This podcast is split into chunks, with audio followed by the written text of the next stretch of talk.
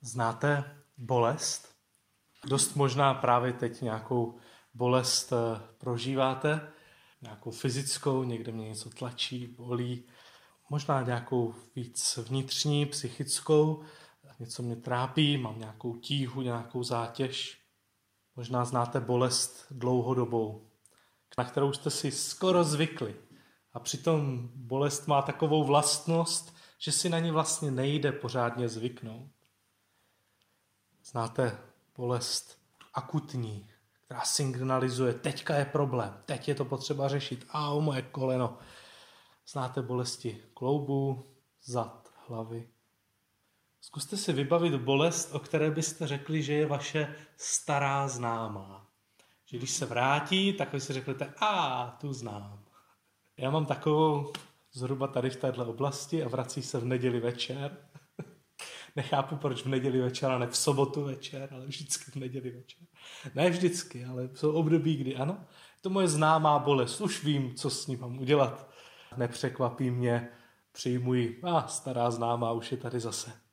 Máte staré známé bolesti? Prožitek bolesti je nepříjemný a reagujeme na něj různě. Nějak se ji snažíme zbavit. Nějak se snažíme zaspat, najít úlevu. A tak eh, máme způsoby, jak, eh, jak bolest trochu snížit, otupit. Ovšem někdy zjišťujeme, že to úplně nejde, že i to otupení bolesti má jen jistou míru. A tak stále, stále znovu zjišťujeme, že bolest je neoddělitelnou součástí našeho života. Dokonce někteří říkají, že to je cena, kterou platíme za život. Že život bez bolesti nejde. A tak je to cena, kterou za to, že žijeme, musíme zaplatit, je bolest. A tady už se dostáváme k mnohem hlubším, možná trošku filozofičtějším nebo teologičtějším pohledu na bolest, kdy bolest velmi úzce souvisí se smyslem života. Představte si váhy. Já si dneska budu hrát na váhy. Jo? Tak jsem váha. Na jedné straně dávám bolest, tíži, na druhou stranu to musím něčím vyvážit. A to vyvažuji smyslem. Říká se, že ten, kdo ví proč, tak zvládne jakékoliv jak. To znamená, že ten, kdo ví důvod, proč něco dělá, proč o něco usiluje, tak je jedno, kolik ho to bude stát. Jakou bolest u toho zažije.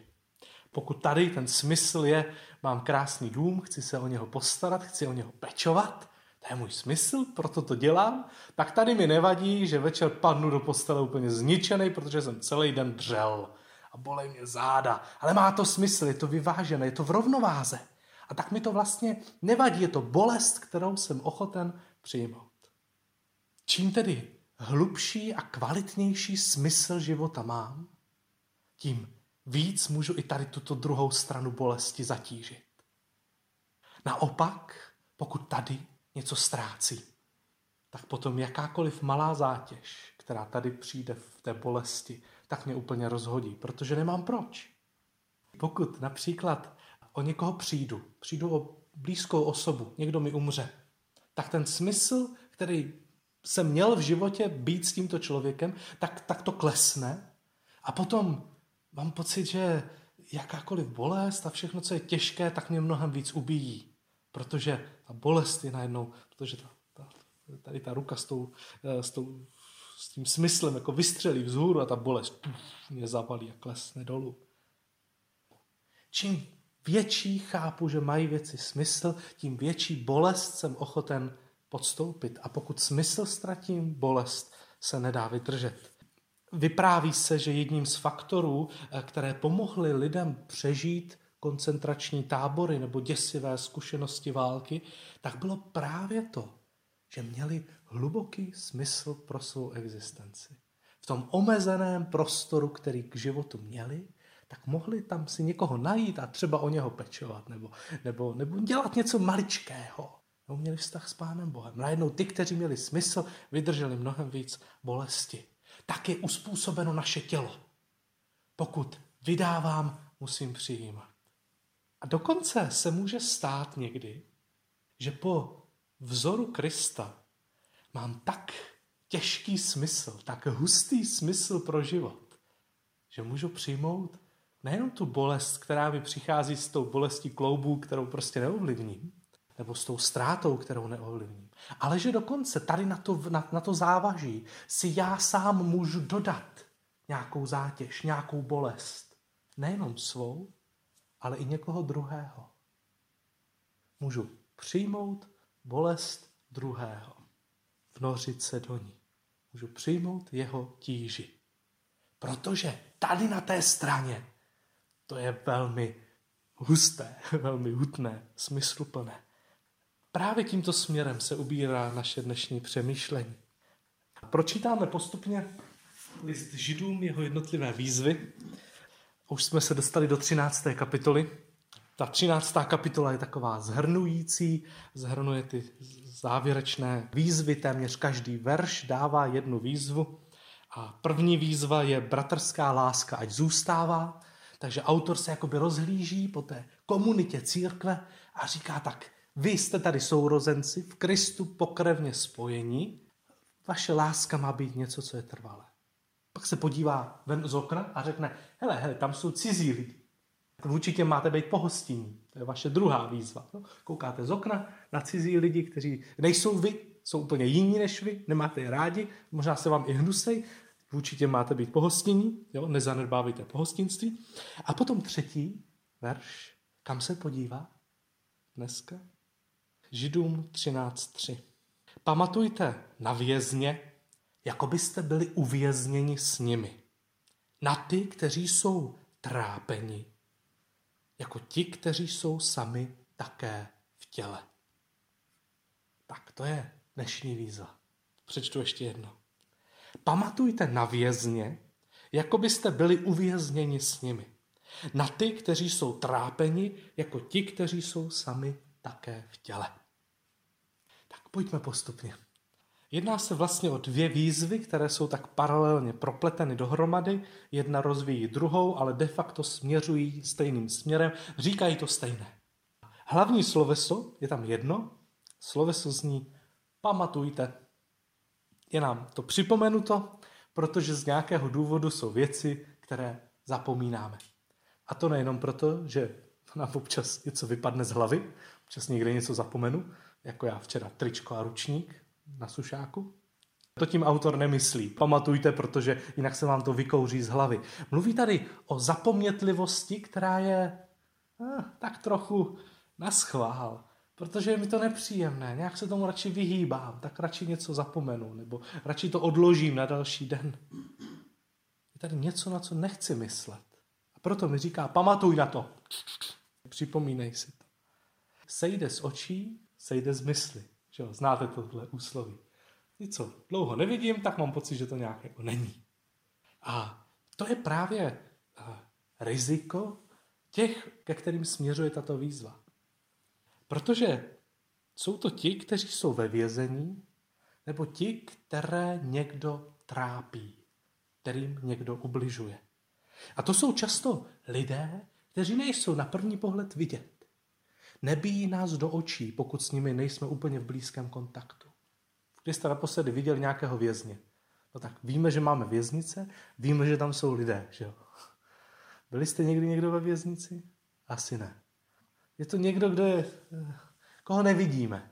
A když to nevidím, tak to nemusím řešit. Je to někdo, kdo je skrytý, je to utrpení, které není na první pohled vidět za zdmi vězení nebo za zdmi domácností nebo jiných míst, ve kterých se odehrává nějaké, nějaké ubližování, nějaká křivda. Jejich život se vyznačuje bolestí, omezením a často samotou. Obě dvě ta slova, jak eh, ti, kdo jsou uvězněni, tak ti, kdo jsou trápeni, eh, už se v listu Židům vyskytují v předchozích kapitolách a, a vždycky eh, v souvislosti s pronásledováním církve. Tedy je to jsou to specificky ti, kteří pro víru byli nějak trápeni nebo dáváni do vězení. A začneme u těch uvězněných. Doslova tam je řečeno spoutaných. Co si tehdy takový první člověk, který to poprvé četl, co se jim vybavilo? Pravděpodobně ti vlastní lidé, ten strýček a ta tetička a ten babička a ten tatínek, kteří byli ve vězení. Být ve vězení tehdy nebylo jako trest, jako dneska. Jo? Odsedíš si deset let a pak seš volný. Tehdy takhle věznice nefungovaly. Věznice bylo jenom čekací místo na rozsudek. Čekali na vyhnanství, otroctví nebo svobodu, nebo smrt. Po soudu už nikdo nebyl ve vězení, pokud se neodvolal eh, k nějakému vyššímu soudu. Takže ten, kdo byl ve vězení, tak tam nebyl, že by věděl, kdy skončí. On prostě jenom věděl, že čeká na soud a neví, jak to dopadne. Že si dovedete představit tu nervozitu, to, to že vlastně neví. Navíc tehdy nefungoval sociální systém, který by živil lidi ve věznicích, tak jako dneska se tam mají relativně dobře, mají co jíst. Tehdy ne.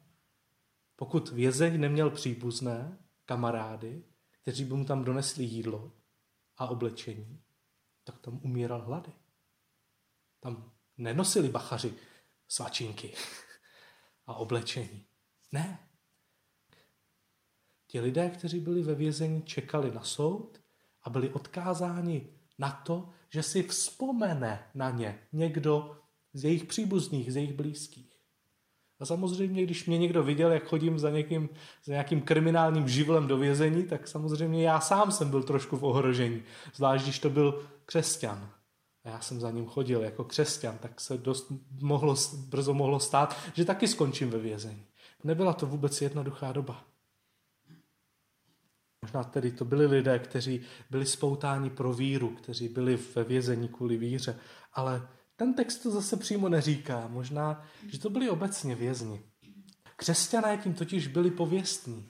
Byli pověstní svou sociální službou právě i ve věznicích. On totiž takový křesťan, když už tam šel do té věznice, tak tam viděl toho svého, tak mu dal jídlo, ale zároveň tam bylo deset dalších různých kriminálních živlů. A jemu to nedalo, protože věděl, že v péči o toho vězně se dotýká Krista. Pečuje o Krista. To věděl křesťan, protože znal Ježíšova slova. Křesťané pečovali o vězně, nejenom o ty svoje, ale o všechny. To druhé slovo nám tu skupinu lidí ještě rozšíří. Tedy pamatujte na vězně, jako byste byli uvězněni s nimi, a na ty, kteří jsou trápeni, které někdo trápí. Tady je to trošku rozšířené, eh, protože ne všichni se dostali do vězení.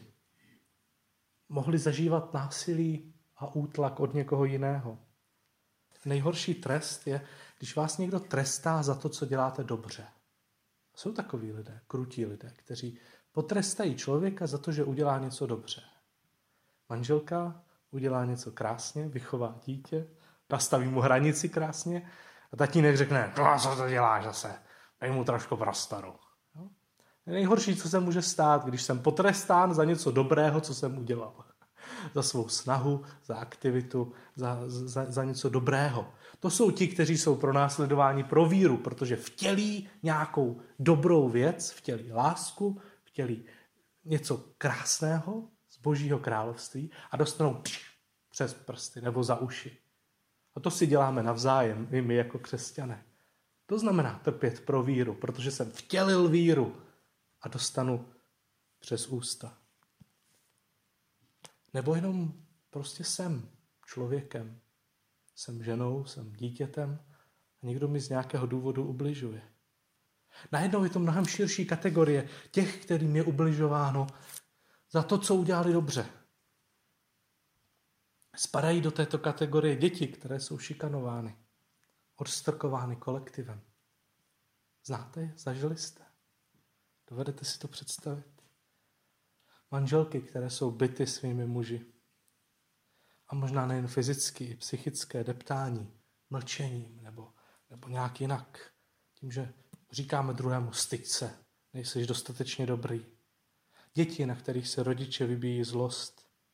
Ten, kdo je týrán, trápen, přehlížen, ten, koho si nikdo nevšímá, ten, koho druhý deprivuje. Obrovské množství způsobů, jak my jako lidi si můžeme navzájem ublížit. Tak je to mnohem najednou širší kategorie. Ta první byla, pamatujte na ty, kdo jsou ve vězení nějaká jasná kategorie těch, kteří se dostali až do vězení. Ale to druhé to rozšíří a řekne kdokoliv, kdo je utlačován, utišťován, komu je ubližováno ze strany druhého člověka. Můžete si na někoho takového vzpomenout? Zkuste jen tak nějaké jméno si proletět v mysli. Ať už někdo, kdo je ve vězení, nebo byl, nebo někoho jiného, o kom byste řekli, to je člověk, kterému někdo ubližoval, někdo ubližuje. Děláme to, k čemu nás text vyzývá. Stačí si jen vzpomenout na ně, tak jako teď? Řekl jsem vám, zkuste si na někoho takového vzpomenout. My jsme si vzpomněli, někteří možná. Tak tím pádem jsme splnili ten úkol, který, tu výzvu, kterou nám autor listu Židům dává.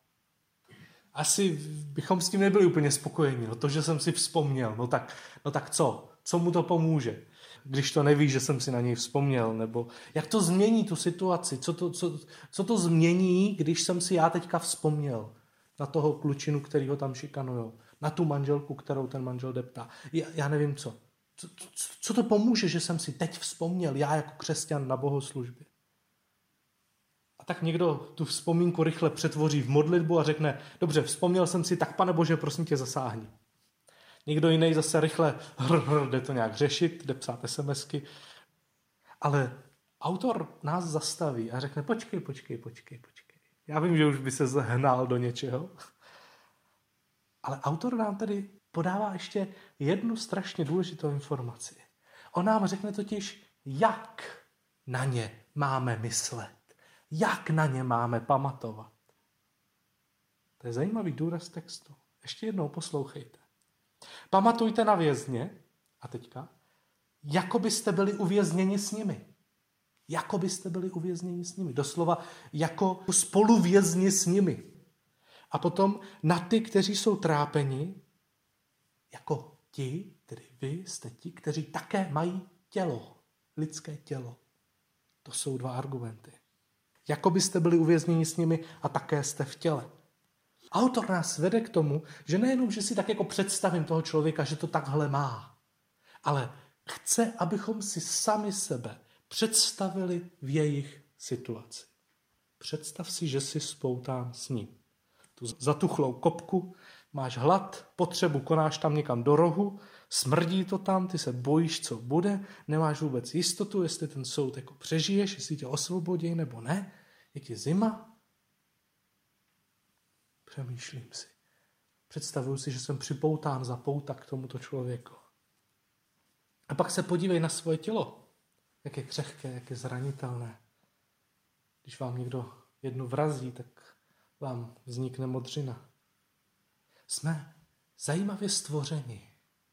Jsme totiž stvořeni tak, že na svém těle doslova fyzicky odrážíme zkušenost druhého člověka.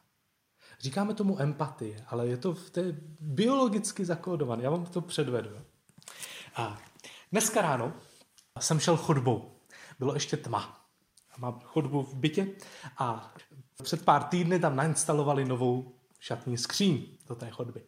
Tedy ta chodba byla takhle tlustá a jaká je takhle tlustá. Skříň nová. Šel jsem po tmě, nesvítil jsem si mobilem, du, du, du, tak si hezky kejvám rukou.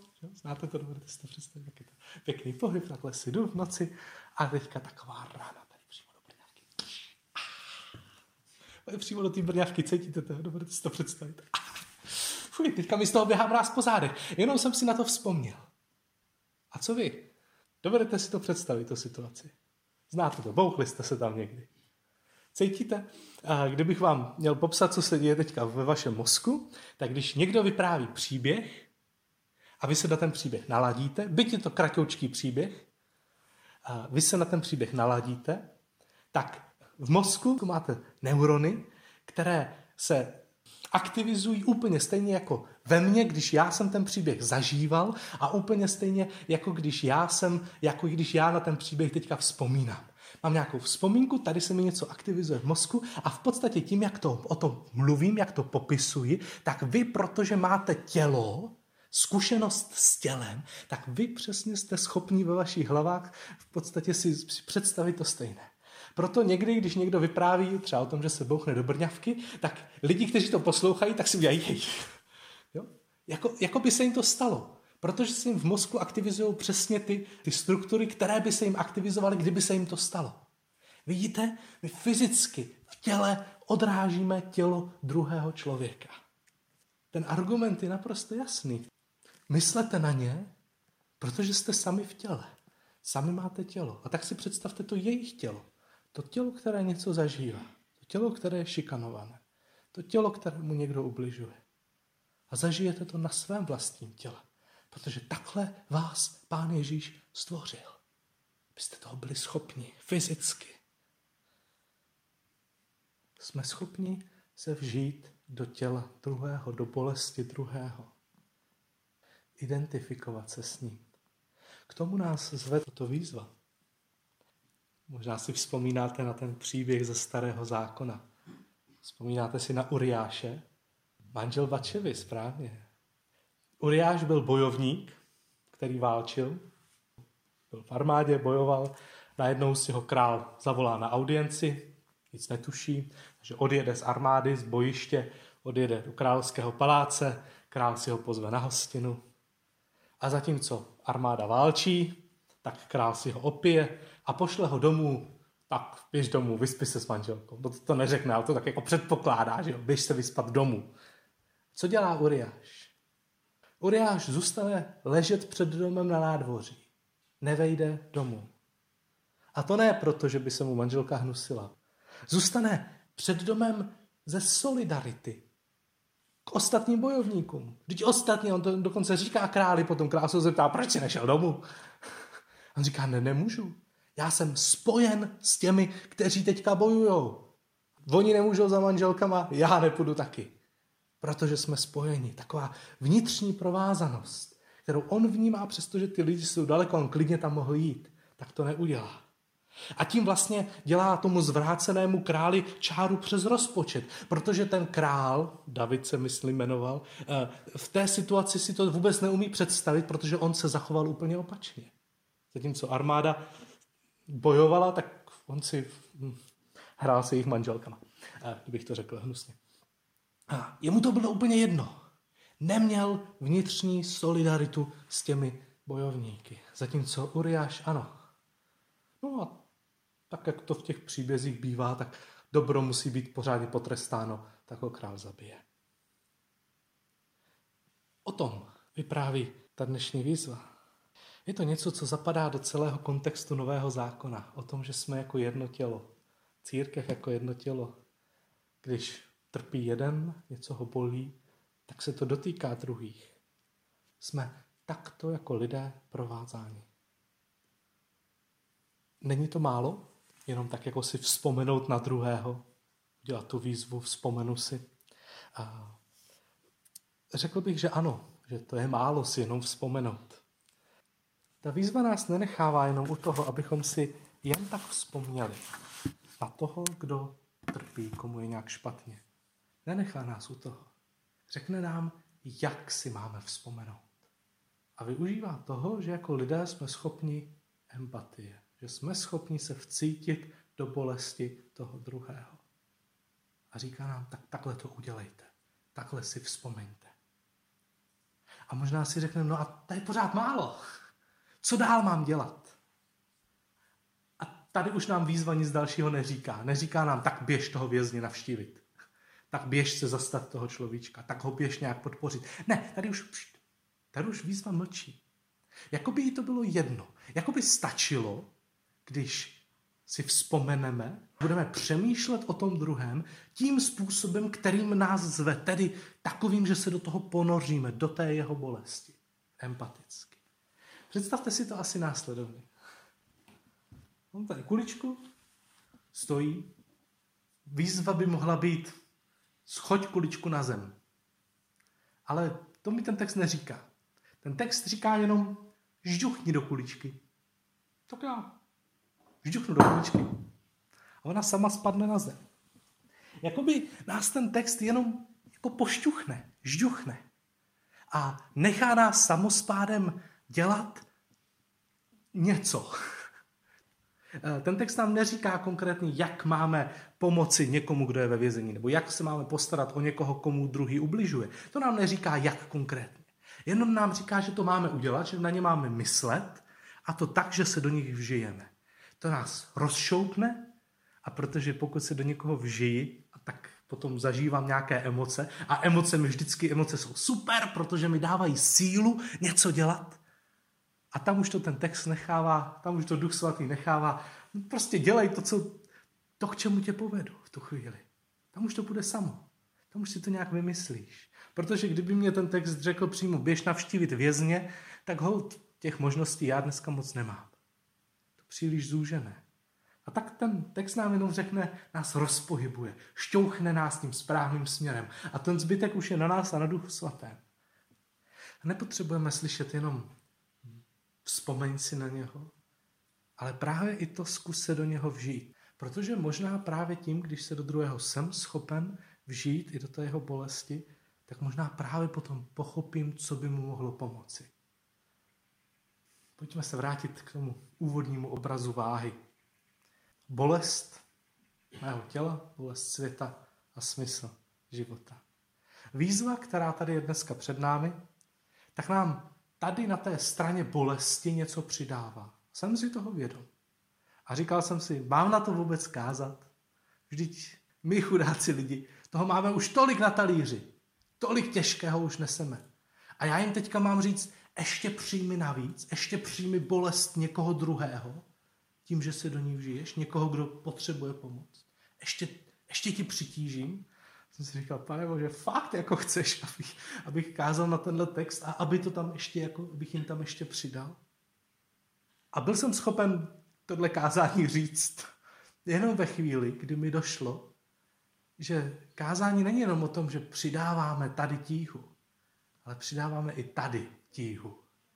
Protože ve chvíli, kdy já jsem schopen vidět v druhém Krista, tak potom sloužím druhému, jako bych sloužil Kristu.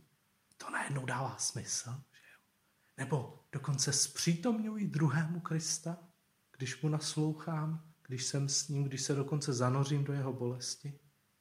To je něco, co dává obrovský smysl. Nebo tím i vtěluji víru, že jsme jedno tělo.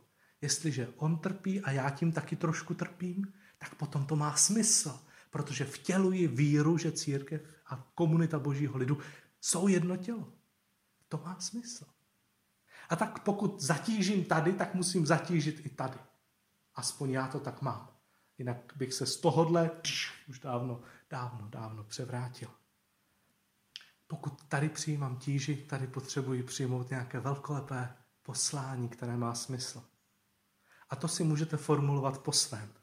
To, že sloužím v druhém Kristu, nebo že zpřítomňuji druhému Krista svou přítomností a pomocí a tím, že jsem s druhým v bolesti, to je, tak to mám já, to je to, co mě dává smysl. Vy si to můžete formulovat nějak jinak. Ale pokud nezatížíte tady, tak pozor, nezatěžujte. Neberte jenom břemena druhých lidí na sebe, protože je to nebezpečné, můžete se zhroutit. K čemu tedy směřovala dnešní výzva? Pamatujte na vězně, jako byste byli uvězněni s nimi. Pamatujte na ty, kteří jsou trápeni. Vždyť jste také sami v těle. Výzva nás vede k tomu, abychom se vystavili podnětům, které nejsou příjemné. Abychom dobrovolně si připomněli to, že tady jsou lidé, kteří neskutečně trpí kvůli druhým lidem za dobrou věc a stotožníme se s touto bolestí. Zůstáváme v ní, neutopíme ji. Přijmeme bolest. A když to uděláme, tak nás to žduchne k něčemu, nějaké akci. Možná to bude sms možná někomu zavolám, možná na někoho pošlu policajty, možná někde zasáhnu, možná se budu poradit, nevím, nevím, je spoustu různých možností. Ale pokud budu pamatovat a budu pamatovat tak, že se vžiju do druhého, tak mě už Duch Svatý povede, co mám dělat. Ježíš na kříži taky udělal váhy. které byly úplně vyvážené. Na jedné straně viděl obrovský smysl v tom, co dělá. Na druhé straně prožíval obrovskou bolest. A ta bolest byla vyvážena tím smyslem. Taková tíže všechny hříchy na sebe vzal. Všechno, co vy, my děláme špatně. Celé hříchy světa. To ten největší břemeno, největší bolest, kterou mohl vzít, tak vzal. Jenom proto, že tady na druhé straně to stálo za to. Představa, že s námi on bude žít na věky a že my budeme svobodní od hříchu. A pak si i Ježíš řekl, to mi stojí za to.